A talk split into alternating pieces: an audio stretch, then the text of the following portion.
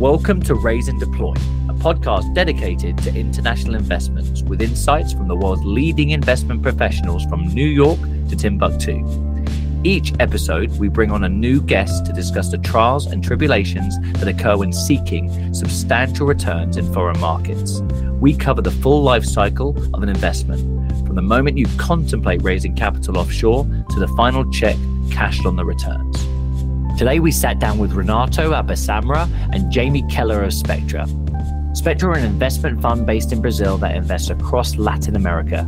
They talk about their backgrounds, raising their first funds, and what types of investment excite them most in the coming years. One thing that you should look out for is their innovative search funds. Let's get started.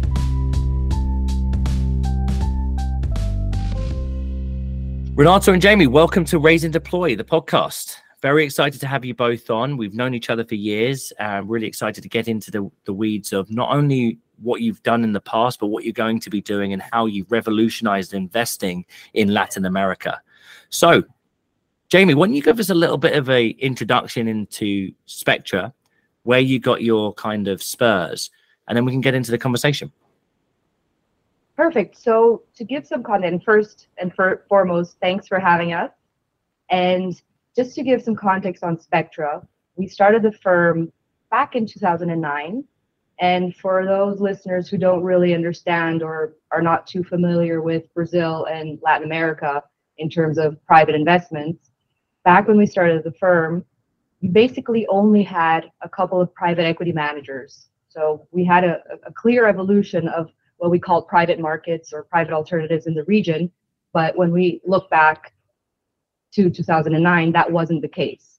Uh, but during this time, when we when we decided to launch the firm, we understood that we had a certain evolution and complexity. We had many new managers, new private equity managers uh, showing up in the region, and we had at this point in time something very peculiar in Brazil, where we had interest rates coming down, and people now started looking into investing in private equity. So it was practically the first time families started paying attention to this asset class.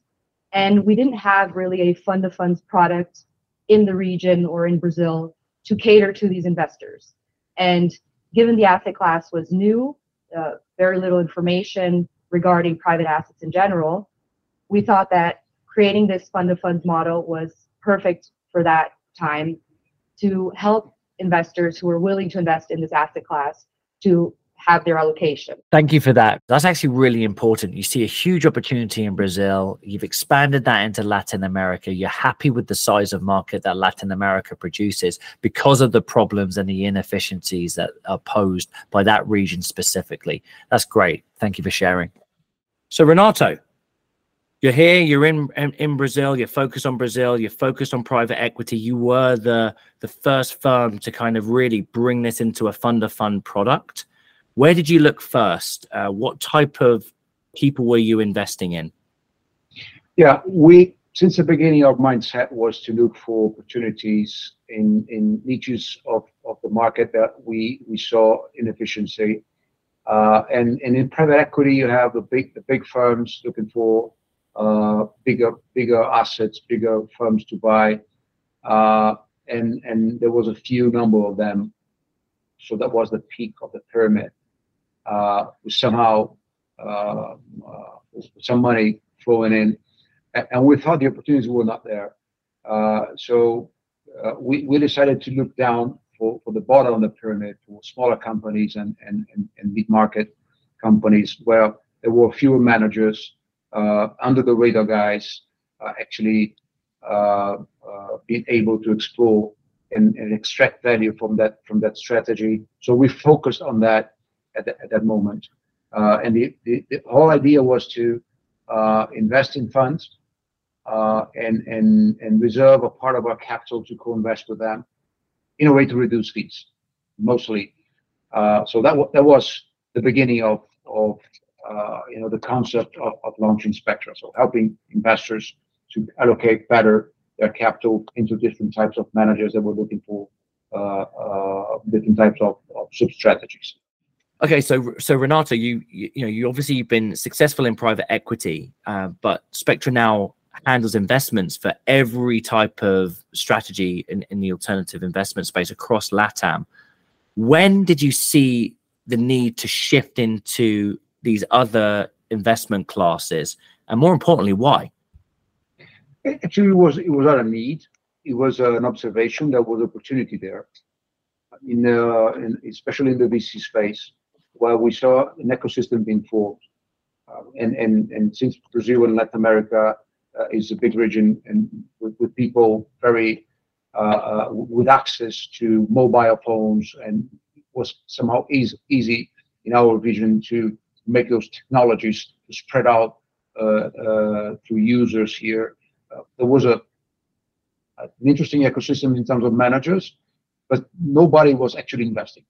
And and when we started investing, we we said normally we, didn't tell upfront to our investors we are looking to VC because they were afraid of the internet bubble back there, back in the years of 2000. So we start making positions with GPs that we thought could be the leaders of the industry in the future, and we somehow were we were right.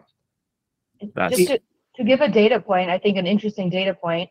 In 2010, we had about 10 VC managers in Brazil, and in 2022, that number went up to 80. Wow. So it's rather new asset class here in Brazil and in the region overall. And there was uh, exponential growth in especially this asset class. Yeah. So we thought it was going to be an interesting add to the portfolios to have not only private equity, but a piece of VCs investing in new technologies, uh, and that the market could follow the trends of what we've been seeing uh, in in Europe and in, in US, uh, and, and and that's how it, when it started. Right. And, and sorry, just if I could also add one more point. And when we look to developed markets, namely the US and Europe, we we wanted to replicate, you know, if there was a future Sequoia or Benchmark or Tiger here in the region, we know that we had to be a first mover to be able to get access. And that's exactly what we did.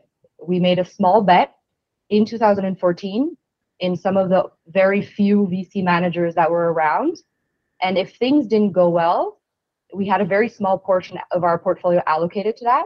But if things did go well, we were there and we could increase that exposure in future funds. Amazing.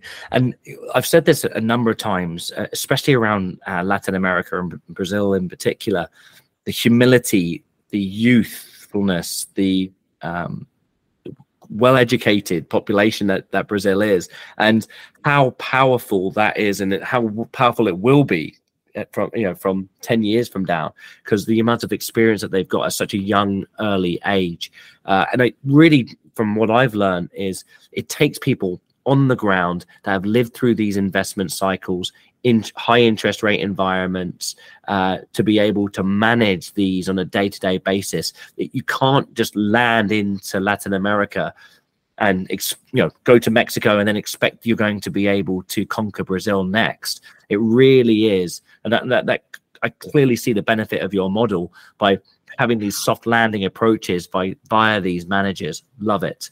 So you've now you, you've gone into VC. Oh, sorry. Sorry, it's um, a complex yeah. environment. It's a complex environment, uh, and, and we really, we really think that locals really understand it. It's very cyclical.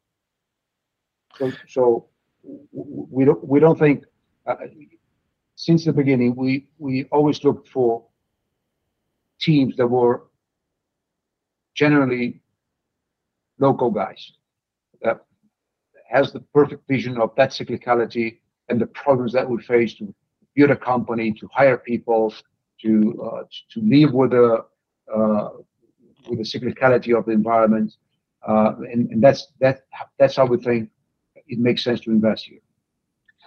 On that note, we've seen an improvement as well with the service companies, the level of uh, expertise that are coming out and the technologies that are supporting these companies and fund managers for that matter to be able to become global. So we see improvements in fund administration, accounting, legal um, uh, companies, even the way that people are distributing credit through technology is improved upon. So I feel like the the ecosystem that's supporting these companies and managers is also improving, which is really um, great to see as well.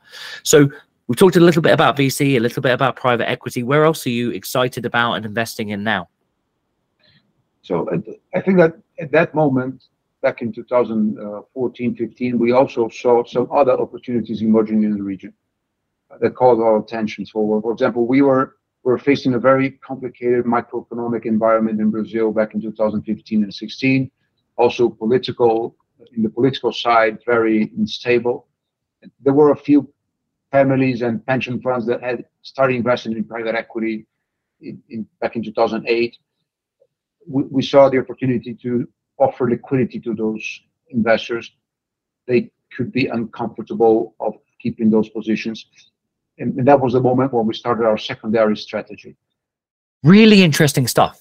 In, in fact, can you elaborate on that secondary strategy a little bit more? How that played into your overall approach to investing? Since then, we evolved in, in, in that sense into our portfolios. Secondaries are now 35 to 40 percent of, of what we do in, in Spectra funds. We are uh, actually the most relevant and active player in that space in, in Latin America you're still buying pieces of uh, funds on average 40% discount on NAV, which is pretty much more what, what we see in US and Europe. And this is, again, linked to our mindset of looking pockets of inefficiencies to allocate our capital. Uh, not only secondaries, I think, same with distressed assets, distressed uh, equity strategy, where due to the cyclicality of the region, companies are every day uh, facing problems, and there was no manager at that point back in 2014, 15, actually look into those opportunities. We, found one very interesting that posed the strategy to us, and we became anchor investors on that fund, starting to raise exposure uh, into distressed assets, and was very successful.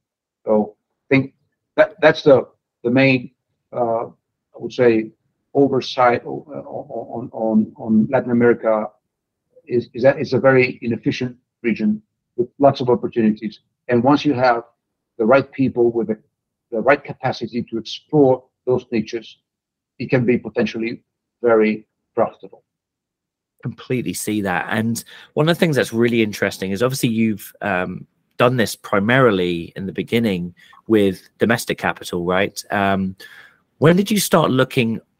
When did you start seeing the need to go overseas, or the the the the value of you basically being a Sherpa to foreign capital coming into Brazil? So when we look back at the beginning of Spectra, it was a very small fund. It was a first-time fund. So this was mainly funded by family and friends, like many other firms out there. And as we started growing our track record, showing people that this model, this very hybrid and opportunistic model of investing in private alternatives in Brazil and Latin America was working, we started getting attention from larger institutional capital. So already in our second fund, we, we had a couple of local Brazilian pension funds joining in our, our cap table. Already in fund three, we had our first institutional US capital. So uh, a US endowment also becoming one of our LPs. And we started also having a larger pocket of not only single family offices, but private wealth managers who also, given our track record, felt comfortable at that moment uh, to invest with us. And we've had, uh, we've been very successful in this sense. We've had a re up rate of about 90% fund over fund. And when we think about our LP base, we ideally would like to have practically an equal split between local Brazilian families, local Brazilian, uh, Brazilian wealth managers, institutional investors, and then the remaining fourth of our LP base internationally. And today, where we see there's a slight imbalance in the international portion of our LP base. So it's roughly at 10%, and we would definitely like to at least double the presence of international LPs uh, in, in our funds. So, how do foreign LPs impact your fund's approach? We've been very successful in generating returns in local currency. Uh, Spectra funds are generating on average 40% IRR net of fees since 2010 to investors. Wow. And, and, and, and even, even though it's a very high level of return in local currency, international investors are afraid of FX impact. And this is uh, for sure the main reason why international has not been investing hardly in the region or in Brazil uh, in the last years.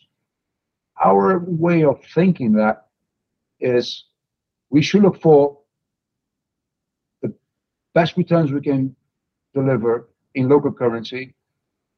With time, even if we have an FX impact, it will also generate great returns in US dollars or euros.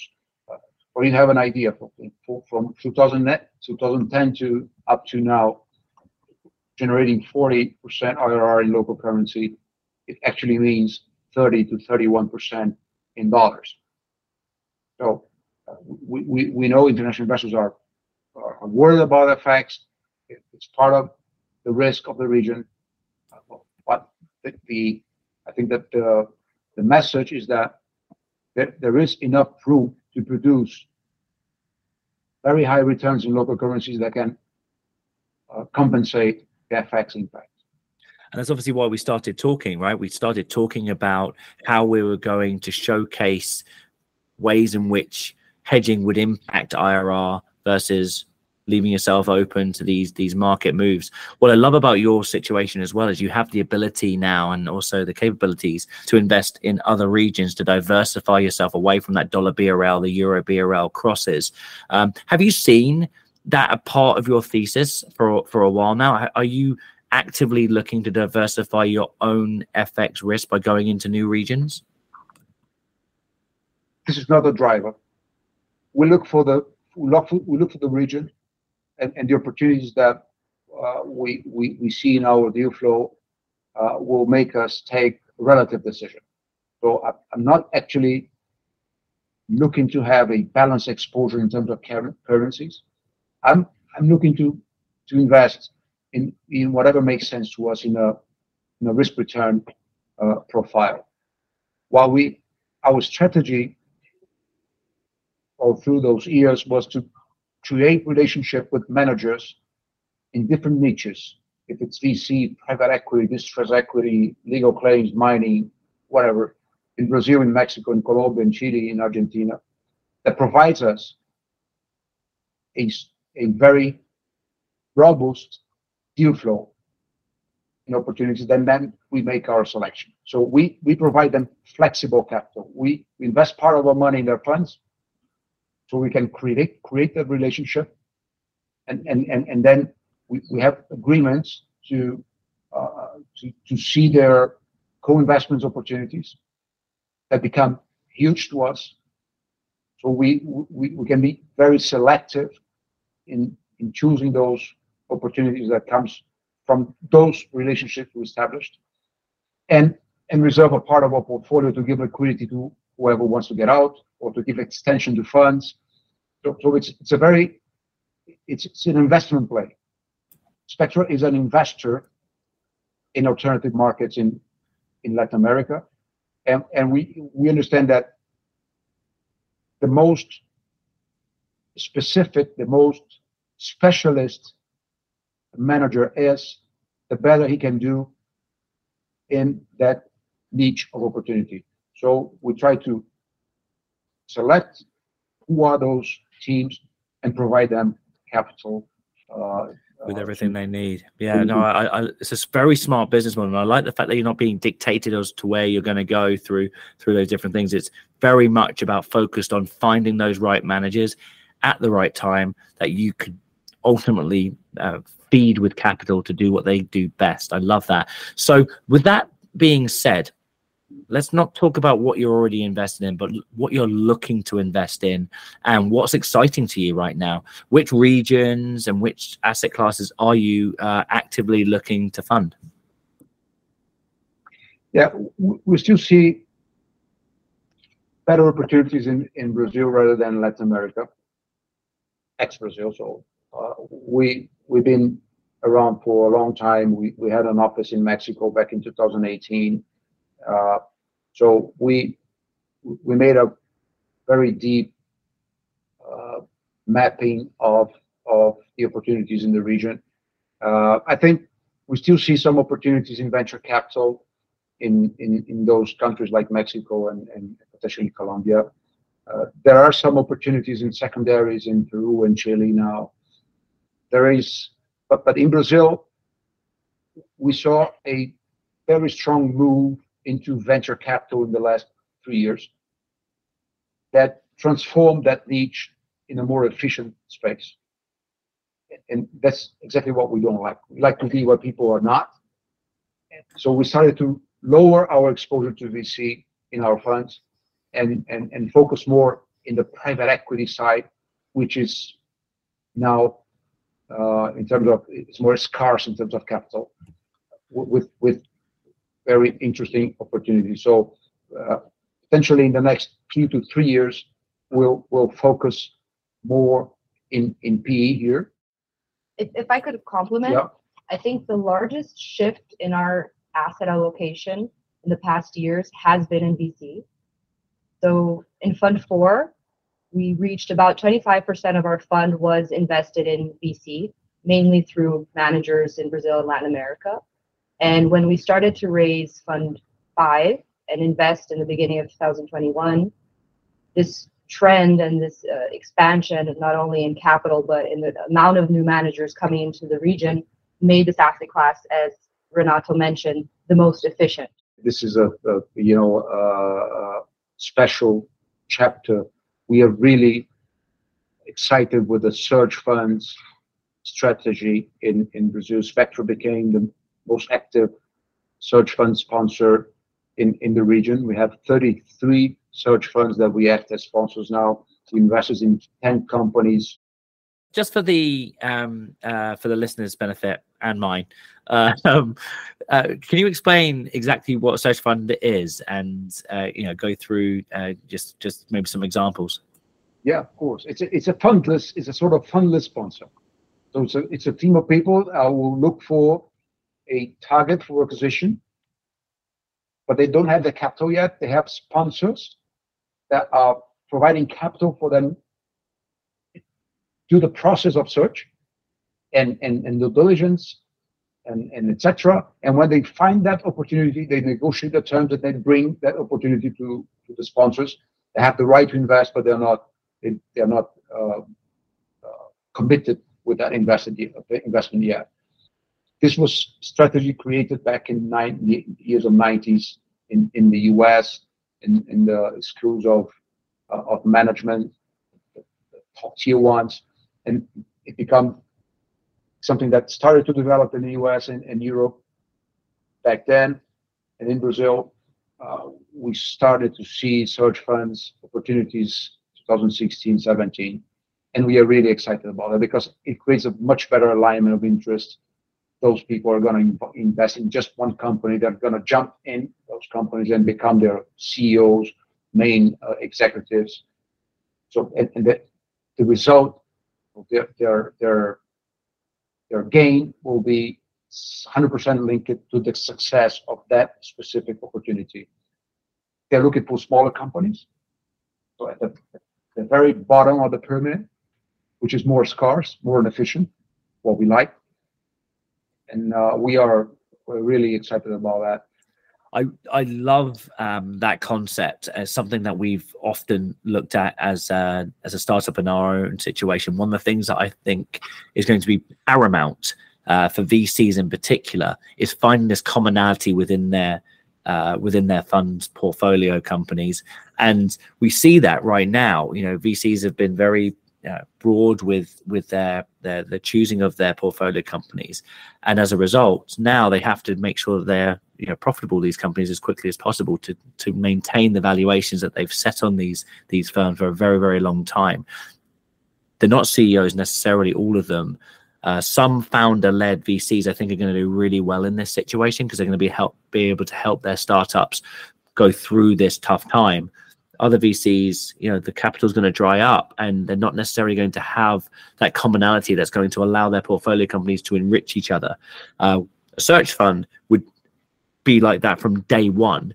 Everything that they do is about finding pieces of the puzzle that fit together and build a better, more profitable company at the end of it. Commandeer market, ultimately take over the, um, the a sector potentially and be you know be able to get first mover advantage on these opportunities and create a more valuable entity at the end of it. Very very smart. And it's something that obviously we saw similar things with the SPAC and and, and um you know it's sort of SPAC. It's private yeah. SPAC.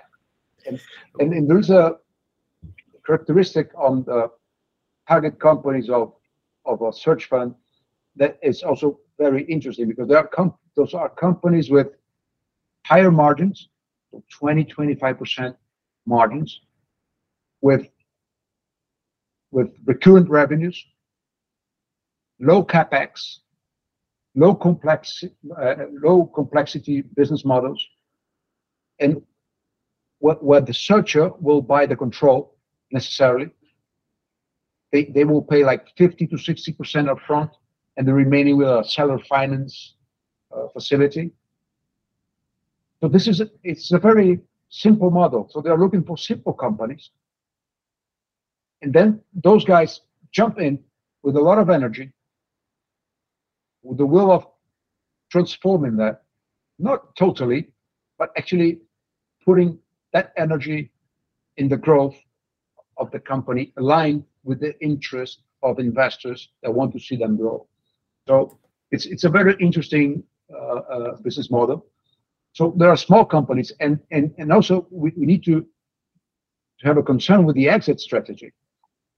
If you if you build a very big company in Brazil, Latin America, liquidity becomes less becomes becomes a problem. So what, what we like is is to see companies that will eventually generate like five, six, seven times money to us. They're not gonna they're not gonna become giants, but then we see liquidity in that in, in that layer of the market. So, so we, we are very excited with that. And, and another characteristic of search funds, not only in Brazil but in the U.S. and Europe, is that we're paying pretty relatively low entry multiples. So the 30 plus searchers that we've backed and the 10 co-investments that we've invested with these searchers, on average, we've been paying five to seven times. And if you compare to the VC portion, it's definitely it's it's it's not even comparable. So it's something that we're we're buying uh, high growth companies at low prices, and that's exactly what we all like to do here. Yeah. Very smart. Love it. And just complementing what we were saying before, what we look in terms of strategy of, of opportunities is not it's not that we dislike the VC strategy. We still believe in it. And and and and being honest, I think it's a good moment to invest because valuations are lower. Those companies will face cash problems. So there will be opportunities to buy companies and to or stake up in, in companies and at better prices, companies that have that, that has uh, a, a good pace of growth. But we see the private equity market even more interesting at this point. And and not not only the PE, since we are we are looking to the, the broad spectrum of, of, of private markets, we, we really like the mining strategy here. The, Brazil is potentially the on the biggest mass of ore in the world. We have the all the types of, of ores in, in, in Brazil. And we have practically no one exploring that opportunity. We helped to create the first private equity fund focused in mining in Brazil back in 2015. And these guys are doing amazing investments. Great so we're coming um, to the end of the podcast now, but I know that you are raising Fund Six, I believe. Uh, can you tell us a little bit about Fund Six? you know where you're going to be investing, where you're raising uh, from, and and the success today? Yeah, I think that Jamie can help you with that. But we we are we just made our first close with half percent, uh, with fifty percent of the size of the fund. We start raising it in September, and, and we, we made this closing beginning of this month. Uh, it's, it's a tougher environment to raise money, uh, especially from local investors that somehow scared with the macroeconomic situation, interest rates very high. But we've been having a very high re-up rate since uh, uh, since the beginning. So our investors are re-upping with us, uh, and then we we we are we are able to fundraise it. We, we think there is a it's not a growing interest, but better signs of interest from international community that we've not been seeing the last years. And I think that that's because the world is a mess also. So uh, uh, they're scared with with perspectives in the US, there's war in Europe. Uh, so maybe uh, that's the reason why they're starting to be more curious about Latin America. We, we've been talking a lot with international investors, and we think that this time would potentially bring a bit more money from from abroad. But but it's not a money movement yet. Uh, it's, I would say that the first movers are are coming. And Jamie, same question uh, to yourself, probably more focus on on, on the race side. Uh, which countries in particular have you seen um, interest from, and how are the conversations changed from this time to your previous raise at Fund Five? Great. So Fund Five, definitely, we were going through a different moment. Uh, we had lower interest rates. We had a much more favorable economic environment and also demand for private alternatives in general. So we had a very successful raise for Fund 5, which was about two years ago. And although the environment now is a bit trickier, we were successful with our first raise at about 50% of the, the, the total target. So even in a tougher environment, because of our existing LP base, we were able to have a successful close. What we have been seeing different from our past raises, as, as Renato mentioned, is much more interest from international LPs, namely US and Europe and European LPs. Also for Fund 6, we've had our first Colombian family join in. Yeah, so I would say from Latin American families also this this interest has uh, has raised, right? Yeah, for, definitely. So we've we've seen not only in Colombia but in Chile and, and some other countries in the region, and something that we have not explored in the past. So it's definitely definitely a novelty. And as we mentioned previously, it's something that we are looking to expand our LP base internationally. And we think it's a great moment because since 2008, practically international LPs didn't have a reason really to diversify abroad. And now with a tougher macro, global macro environment, people definitely realize the necessity to diversify. So I think this is what has probed international investors to come knocking on our door and, and looking to Brazil and Latam specifically. And the sentiment is, is, is, is clear because two, three years ago, four years ago, we started our roadshow uh, uh, plan, shooting messages to, to, to international investors. They didn't even respond. And, and, and, and, and now, at least, they're responding and accepting the meeting. So this is a sign that interest may be raising. Absolutely. Absolutely. It certainly is a tougher time, but it seems like your reputation precedes you and your success is a valued uh, asset out there in these times. And I, I love that word diversification. Um, I think what happens with a lot of people, especially in the US, is they need to see this consistent approach. Um, they need to know that you're not going to go away. Uh, and also, you've got to remember we couldn't travel so we couldn't get out of the country and come and see you and shake your hands. And I would um, implore any listener to go out and, and visit uh, Brazil. I myself had 30 meetings in three days with managers, you were included. Um, and every single one of them was amazing, filled with very energetic, happy people that are very optimistic about the country. And um, I know the country is in good hands. Uh, great opportunity.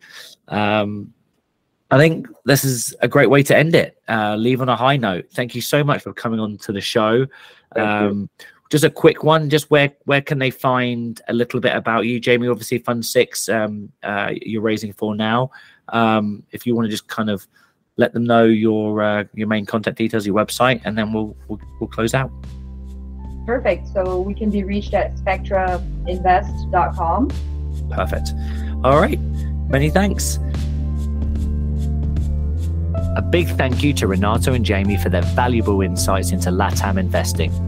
What stood out for me most was their wide portfolio of investments, their opportunistic nature in deploying capital into other funds, and how FX can impact LPs' returns. I'm excited to see how their fund performs in the future, especially their innovative search funds. Thanks for tuning in to Raise and Deploy, the international investing podcast brought to you by Diaglo, the go to FX platform for global investors. We hope that you enjoyed this episode and are looking forward to the next one. If you or anyone else you know has experience in investing internationally and would like to be our next guest, please reach out to us at jb at diaglo.com.